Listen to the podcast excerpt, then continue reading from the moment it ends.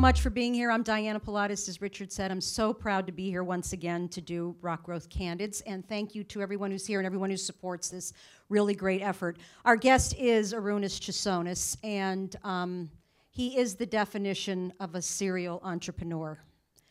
Um, let's just start with, with what is on his um, resume right now, okay? He's the chairman and CEO of Sweetwater Energy, which is a biochemical company a managing partner at Cranberry Capital, pretty self explanatory, chairman and director at FastCap Systems, which is an energy storage company, director of FINsix Corporation, which is high performing, performing power electronics, right? Director of Ubiquitous Energy, turning ambient light into useful electricity. And please stop me if I'm wrong on any of these. Vice Chairman and Director, Clerio Vision, femtosecond laser technology to help uh, patients who are ineligible for LASIK surgery or are just afraid of eye surgery. I think that are many of us that would be like that. Uh, okay, and uh, chairman and director of Eagle Dream, which is a healthcare software and services company, and director of Satelles, which is a location based technologies, I'm talking about GPS. Okay, so that was eight, so that's just the morning. now tell us what you do in the afternoon, the other Six, correct, or five? Sure. Six. okay, go ahead. What other ones do we have? You. So uh, maybe we just back up for one second. Okay. So thank you for letting me join you guys here today. Um, when we sold our last company about four and a half years ago. You mean PAETEC? PAETEC, yes. Oh, nobody heard of that. That's right. Uh, and and so what um, what was great about that organization is it allowed us to try something else with our family and some of our friends. So we took myself, our CFO, their general counsel, chief accounting officer, the four of us, and we decided to create our own little venture family office firm called Cranberry Capital. And um, we actually have one of our first employees over there, Monica, uh, who's joined us recently last year. And um, what we did is wanted to do impact investing. And whether it was in clean tech or life sciences or something else, we just wanted to make a difference because we didn't want to go and do a brand new you know, telecom company. You didn't need another one of right. hundreds of telecom companies. And so that's how we got started. So I went undergrad MIT, I went uh, MBA U of R. Mm-hmm. I was very active with both universities, and we focused on clean tech um, businesses and technologies coming out of MIT and life sciences out of U of R and RIT. And uh, we had a couple other things thrown in. So where we sit today, we have made 15 investments uh, put about between ourselves and our friends put about $100 million to work. And we have about 400 people in those collective companies. And out of the 15 14 are still alive and breathing. One kind of had to close their doors. The companies not the people. Not the people. And um, and so out of those 14 kids we probably have eight really healthy vibrant ones um, four okay ones and two problem children we're dealing with right now. Um, but hopefully uh, we'll be able to help them make it through. And that's going to be a good question about how, how you handle those, right? Okay, so so we talked about all the ones that you do. What are the other ones you're doing? Well, what's really fun is uh, out of um, uh, University of Rochester, we've got one that's a wearable respiratory device on your chest to help you prevent um, getting attacks for asthma. It's called Healthcare Originals. There's a um, consumer packaging company out of LA that actually built their first plant um, with uh, sustainable packaging materials in Glens Falls, New York. It's a water. Their first product is bottled water. Ex, some ex Fiji executives called Just Water, and they want to make just cheese and just this and just that, and really get away from plastic being used for consumer products. Um, that's a really interesting one for me in the future because they just had a feature a couple weeks ago in the Sunday New York Times in the business section, and um, what people don't know about, they're going to come out of the closet in three months. Um, the the owners are Will and Jada Smith and their kids, Jay Z, Beyonce, Calvin Harris. You know, so you're going to see their product all over TV, movies, concerts. But they really wanted to get the product established. It's in all the Whole Food stores and the Krogers and places like that. And then they're going to just go crazy. And it's re- really the Smith children that wanted to do something about the plastic that's floating in the right. Pacific Ocean, kind of thing. And so we're just involved in so many really cool things. There was a Sunday article in the New Yorker this past week on all the vulnerabilities to GPS. That's exactly what Satelles fixes our, our company. That person that wrote that article knows exactly about the business. And that'll be exciting because I don't think we realize how dependent we are as a world on GPS, and it's one of the most vulnerable things to hack away at and spoof. The things that happened in the Middle East with the U.S. sailors being captured by the Iranian yes. Navy, that was the Iranians doing a GPS spoof on the U.S. military, and they they tricked them into thinking they were in, uh, 50 kilometers different in a place. So it was not engine trouble. It was not any of that stuff. It was a bushwhacking. It And was- so, I mean, it's really scary when you start thinking about it. So I'm not want to depress you on you know a nice little event we're having here, but uh, we're involved in some really cool stuff. And when you, so would you say that you, in, you invest in them? So you're on the boards? a- And, I- yeah, so and we t- do- tell us about yeah, your, so your, we- cl- So your- what we do is we go to the universities and we, i- if you pl- pick a place like MIT, there's probably 1,100 faculty. There's probably 65 or 70 that have a history of serial entrepreneurship, developing technology coming out of their labs, have multiple winners. They kind of know and, and, and they get a sense of what's going to work in the commercial world versus just a science project. And we focus with those faculty. We start getting to know the PhD graduates when they're coming out, and we're the early seed investors. One of us is going to sit on the board and help them uh, not make as many mistakes as we did in our life, uh, in our history, hopefully. And um, then we then we put some Series A money in at the next round. Get some other friends to put some money in there. We do a little bit less in the Series B, and then get other friends to do that. right, okay. And before you know it, you know, hopefully they're doing commercial stuff. And, and when you talk about the other folks, these are folks like Keith Wilson. He would, Yeah, he- so we were, f- wanted him to be here tonight, but yeah, we'll get him another time. Absolutely. So it's the, the four, four of us that helped uh, grow PAETEC on the sort of the administrative side and the financial side. Okay. And go back because you did mention, you know, we, we, we're all interested in how to start a business or keep a business going. You talked about mistakes you made. What are some of those mistakes?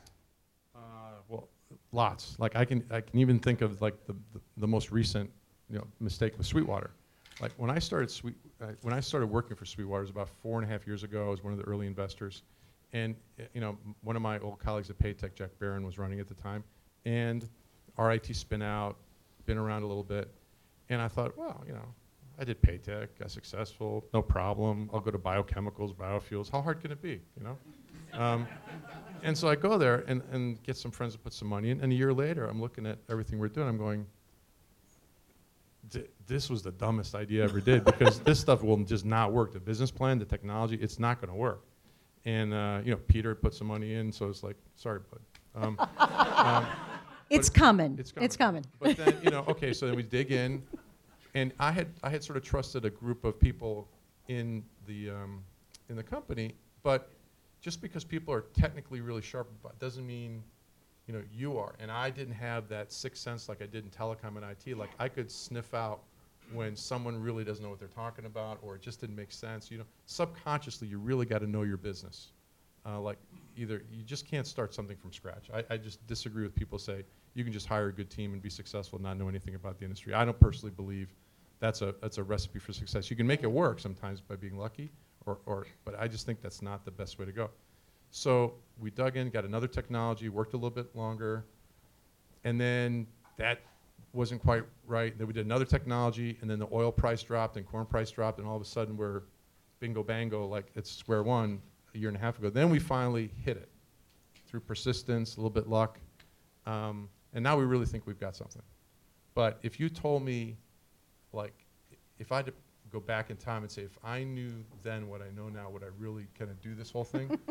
My wife told me not to do the business, and I said, Nah, come on, piece of cake, RIT, no problem. There you go. You know, um, but So But- aren't you better because of it?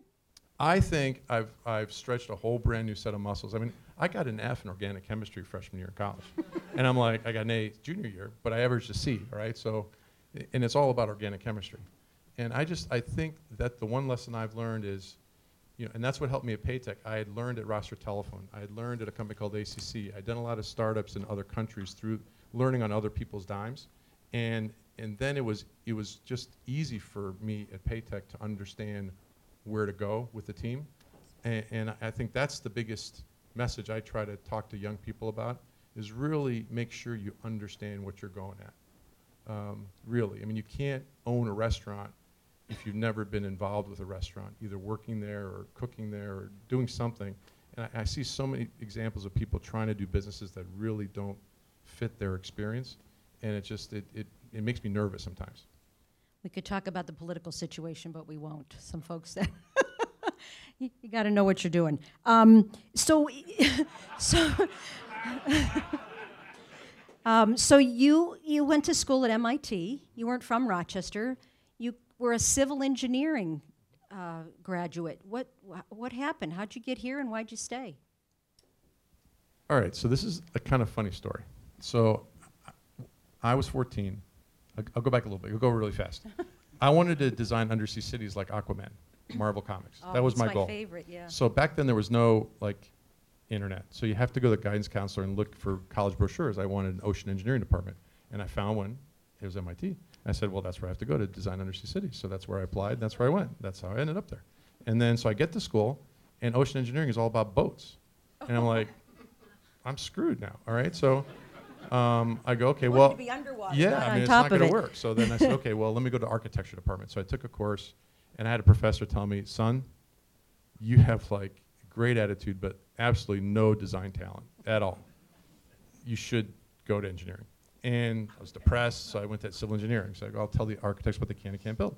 So I ended up doing that, did a cour- couple courses, summer job there in Boston. I worked for a, a VA hospital, did designing of halo vests for you know people getting uh, paralyzed with neck injuries and things like that. And then during lunchtime, I would go feed the, the patients that couldn't feed themselves and just talk to them and hang out and thought I'd meet some nurses, whatever. Um, and so I did that, and I really enjoyed it. So I, why not go pre-med? So I went pre-med junior year, and that's, and so I'm doing this, um, thinking I'm applying to other med schools.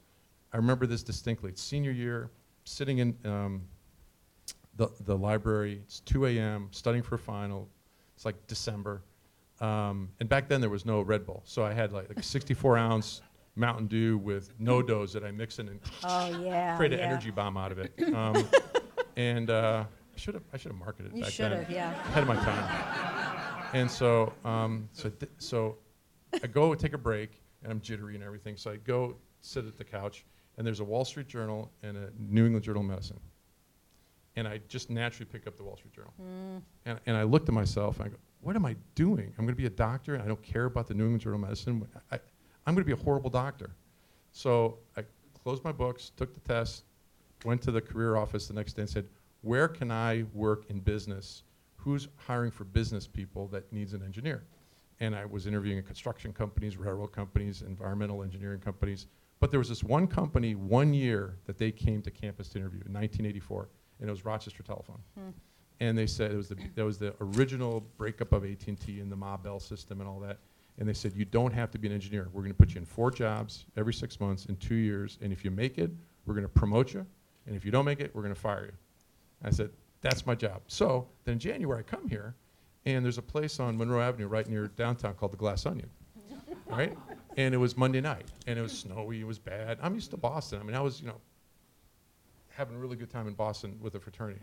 And so I come here, and I go, there's like 300 people, and great young people, and all friendly. It was a party on a Monday night.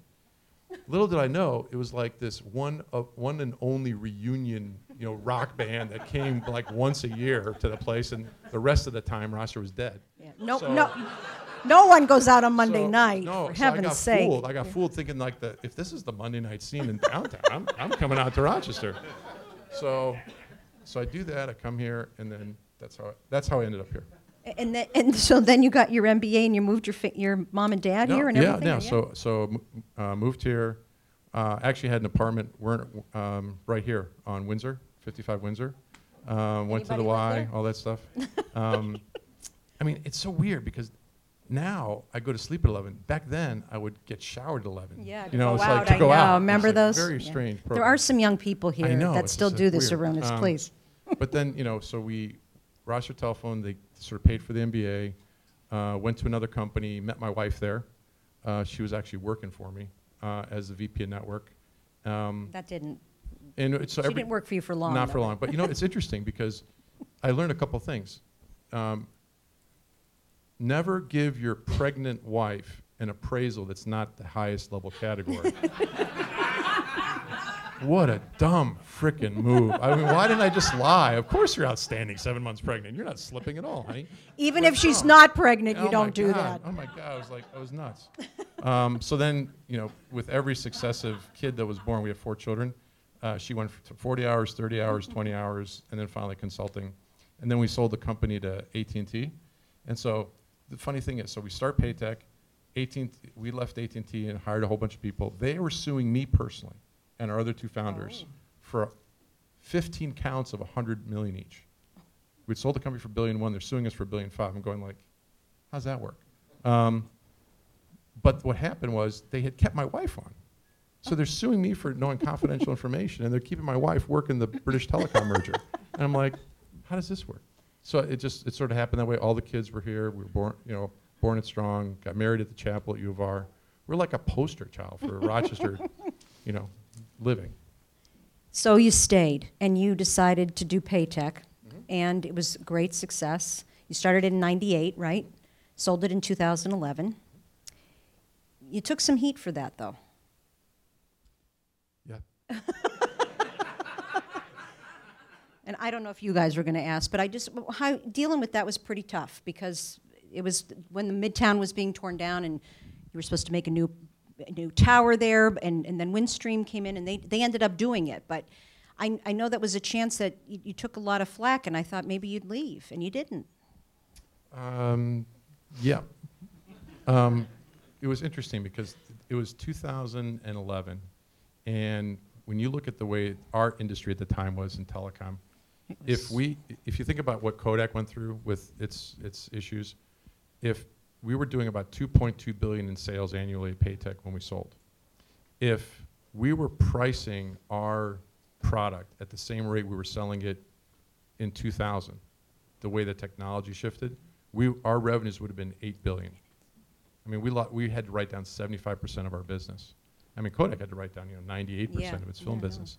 So it was at this point where it was going to take another five or six years just to increase shareholder value, and you'd be you had to be at that point you had to go scale, and so there was a couple partners, and a couple different companies sort of skulking around in the bushes there, Mhm. looking at a, acquiring, and you were a public company, so you got you you got to do what you have to do as a public company, but we ended up with the best partner because we had 900 employees or so in Rochester when we sold the business, and we have and Windstream has about 800 in Rochester today.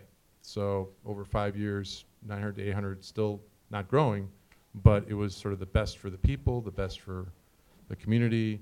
But yeah, the the blogs were kind of Oh. rough. Yeah. But like you said, the um, Windstream is there, and you're still here. A- And h- how do you how do you do it? I mean, y- y- you're part of 14 or 15 companies, people relying on you. That's a that's a lot. What do you? How do you get through? Uh, well, the nice thing is the kids are older now, so I got more time on my hands, and we have really good people working there, uh, really motivated So that's folks. important is to surround Absolutely. yourself with. But- I mean, you can't be everywhere at every No. every time, so you have to have people there. But I definitely wouldn't do 15. If I could go back in time, and I would cut it down to three or four. Definitely, you need to spend more time with those companies. Um, that's one thing I got a little too aggressive with. Is that a good word to say? Aggressive? Sure, I was stupid too. Because you gave a talk the other day and you said you got to know one company and know it well.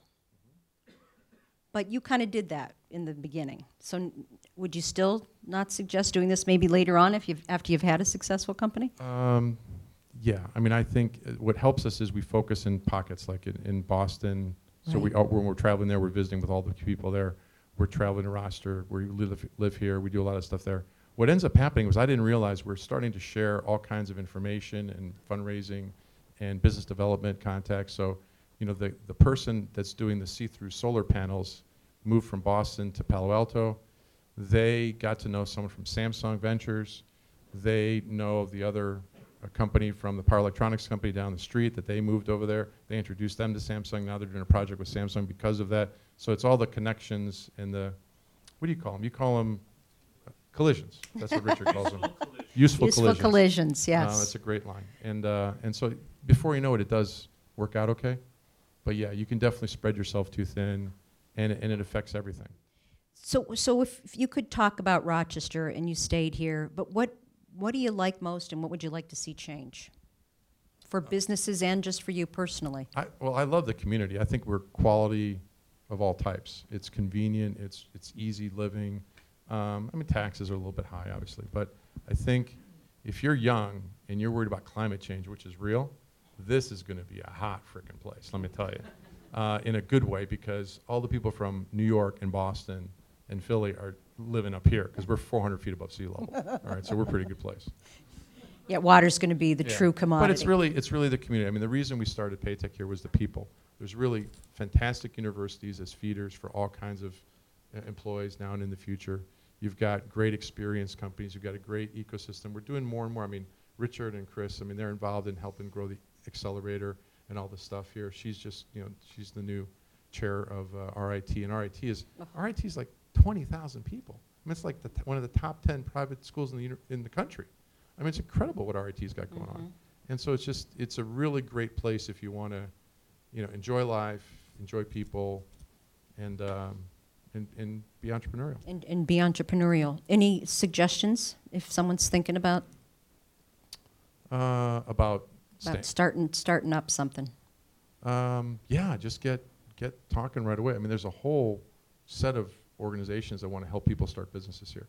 I think we're, we're not quite where we want to be, um, but no one is. I mean, I go to, I go to Boston and we talk to the venture groups and all the people, and the people in Boston complain there's not enough support for entrepreneurship in Boston. I mean, give me a break, honestly.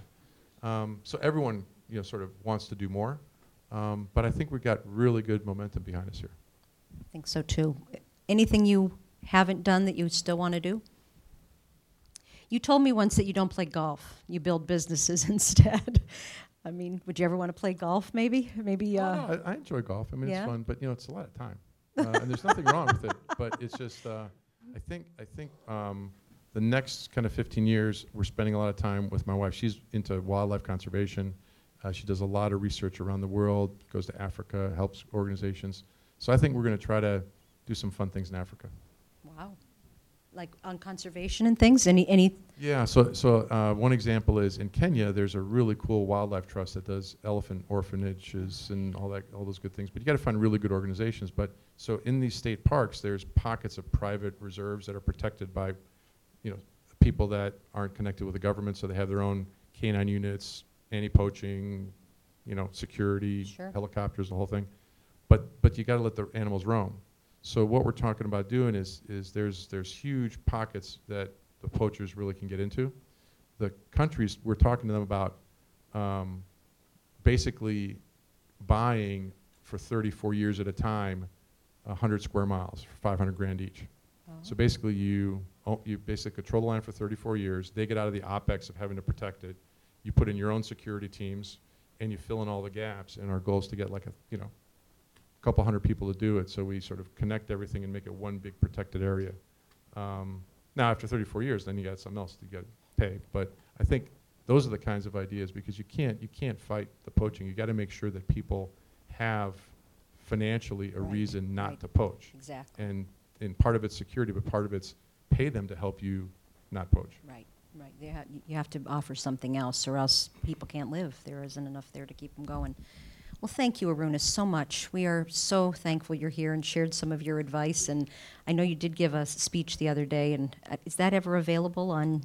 Is it like online anywhere or anything like that? You have some. You have some good, good, Sure. good little ditties on there. So maybe we'll see if that could come about. We know he wrote a book, so maybe he'll have another one in there somewhere. Um, would you like to a- a- ask some questions now? Anybody have some questions for Arunas? He's won many awards too, so we can go into those if you'd like. go ahead. I know that you've done some work with the Harley School with setting up things so the students will learn about sustainability. With that as a model, are you seeing spreading that out to other schools and hopefully even the inner city schools? Uh, great question. Um, I think um, with all the stuff that we've done sort of outward on technology and startups, I think, you know, my wife and I have been talking about how to sort of step back and do more on the ground stuff. Um, so I think what I'm going to be focusing on myself is more expansion of things like the open door mission in areas where you've got, you know, kids and women in crisis and trying to help them through things. I think um, that's kind of where my head's at. My wife's definitely into sort of the, the wildlife around the world. Um, and with each of the four kids, they're kind of getting their own little focus. So I think the youngest who's going to start college, she's going to go early uh, childhood e- sort of education. I think she's the one that's the, the hope to do things like that um, here in the community. But um, that, that's the other thing the community's got. Uh, The educational system in some areas are phenomenal, and in some areas it's struggling so much because of all, all kinds of things. So there's a great charter initiative here. There's great people doing work in the public schools to try to make them better. But we got, we got problems just right here that we need to focus on. Any more questions? Yes? I'd love to hear you speak about um, how you decide who you choose to invest in. So as a youngish person who's starting a business, I'd be really curious about both like the, um, the qualities, the personal qualities you look for in the innovator or in the founder, as well as the quality of the idea or aspect of the idea where you go. I think that will go. Sure. So for us, it's a, it's a, maybe a little bit different than most people. We, we look at things that are three to four x better than the competition. If you're 10% better on your, you know, your generator than GE, you, we're not going to do it because they're, they're going to surpass and put too much money behind it. Or you got to be really unique or disruptive. So that's sort of the first filter. Second filter is you come out of labs that people kind of don't mess up. I mean, most of the people at MIT, to be honest, as professors, would, would go out of business if they try to create a lemonade stand on their neighborhood. They just don't know how to do it. So you got to really focus on the people that get that. Um, and when you're talking about qualities you look for in the person, um, it's not just you; it's a couple of the team members. But you know, I guess the, the nicest way to say it is you can't be jerks.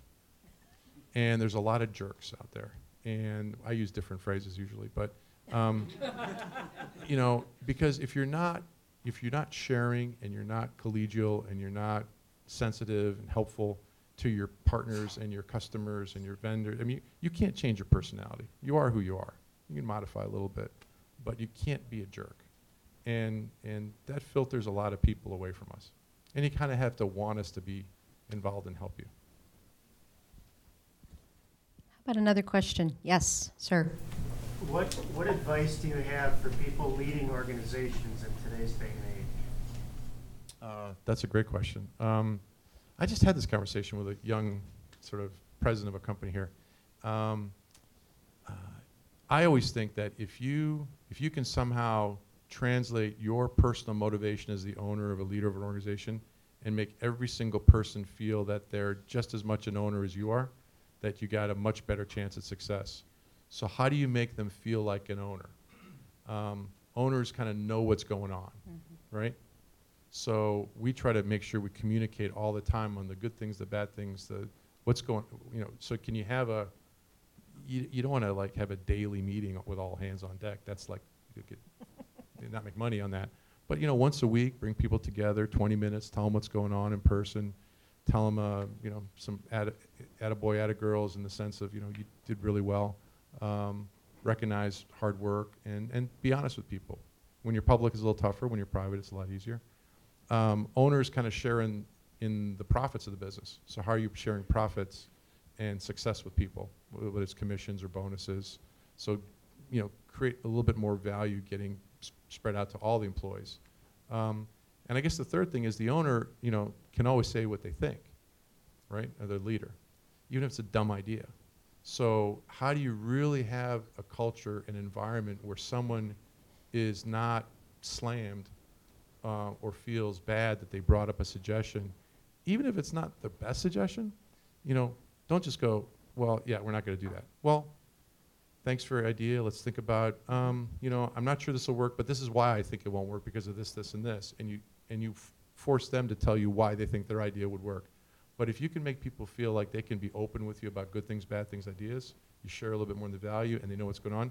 Now they're starting to feel like an owner, and when they feel like an owner, you know, they take that call at 8, 8 p.m. Sunday. I mean, I see emails from Monica coming in at, you know, Monday at, you know, 1.30 in the morning. and I'm going like, well, get a life, Monica, honestly. She's, Um, she's just getting home, right. right? Just getting home. But if you can, if, if you, if you can really do that, I mean, I think you got a really cool culture and things going on. I mean, you think about all the companies in town that do stuff like that. I mean, Wegmans is great at that, and, and Dixon Schwabl is a small company is good. With, I mean, there's so many organizations here that do great cultural work like that. Um, I, I think we could just learn from the people in town. Another question? Go ahead. As a follow-up on what you said, have you ever taken an employee's idea and brought it to fruition and into a product? Uh, I always plagiarize and steal ideas from employees, um, and uh, and from and competitors, and from customers, and from everyone else. But absolutely, I mean, I think the people that are the closest um, to the actual work being done in operations or in sales or closest to the customer, they, they a lot of the, the best ideas come right from there. And if you're not listening, then you should you know get hit across the head. Definitely. Yes, Andrew.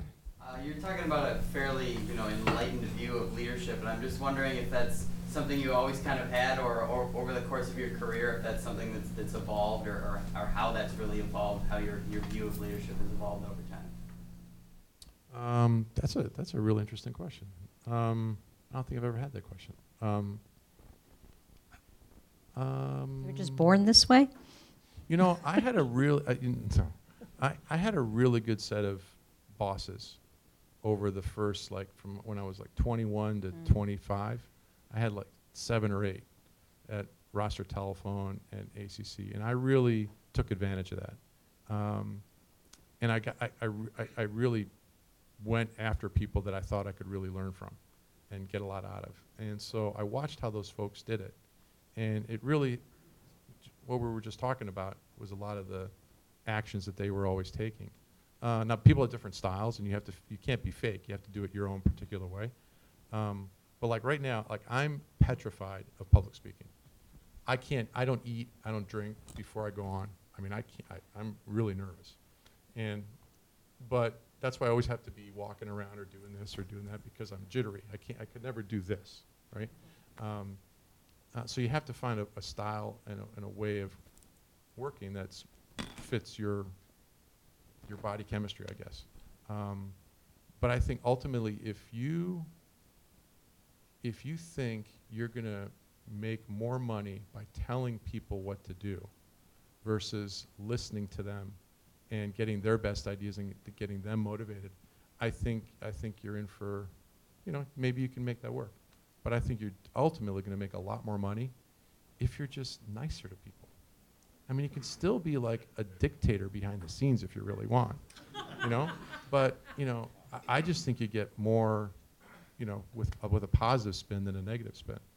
Um, I'm sure Danny Wegman isn't the easiest guy to deal with all the time, but his image and his caring and the way their family and their organization works, I mean, being nice does, you know, does make money. Now we'll see the whole Donald Trump thing, I suppose, in a different way, but but then again, we don't want to go down that Yeah, conversation yeah, road let's right not now. go there.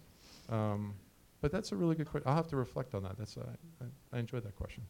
Do you, do you take time to, to take classes or to at- attend seminars or, you know, leadership training? Do you, did you ever do that or do you? Oh, sure. I mean, I, I think my favorite course ever in my MBA um, sort of um, work was one on organizational behavior Mhm. called The Rules of the Game. And um, it was a, a professor now that's at Harvard, pretty famous guy, and, and he was just phenomenal about whatever the, the rules are that you set up for compensation and behavior and success, that's how people are smart. They're going to do the stuff that you set up as the rules. And if you set up dumb rules and conflicting rules, that's what they're going to Right. gonna work on. So, um, absolutely, you can you can always learn from somebody. Yeah, lifelong learning. We're big supporters of that. Any other questions? Yes, Sam.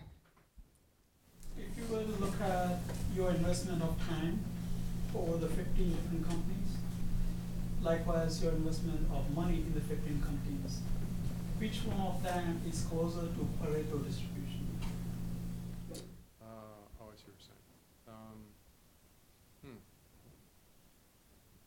You know, I don't, I, I don't think we, we've really, um, I don't think there's that much correlation between money invested and time invested.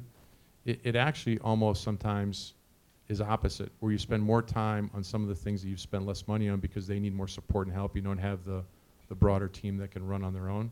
Um, but I think the, the wild card is uh, factors from the outside that happen. You know, when the three of the companies w- had really um, strong initiatives and we're really rocking and rolling with oil and gas, and then everything hit 18 months ago, and they became, you know, sort of problem children that you had to recover from. Um, so again, it, it, it, you, you kind of have to worry about those outside factors sometimes. Okay, thank you very much. I think we have to, have to do this again, and we can ask more questions again, but thank you very much, Arunas Chesonis. Thank you to everybody for being here.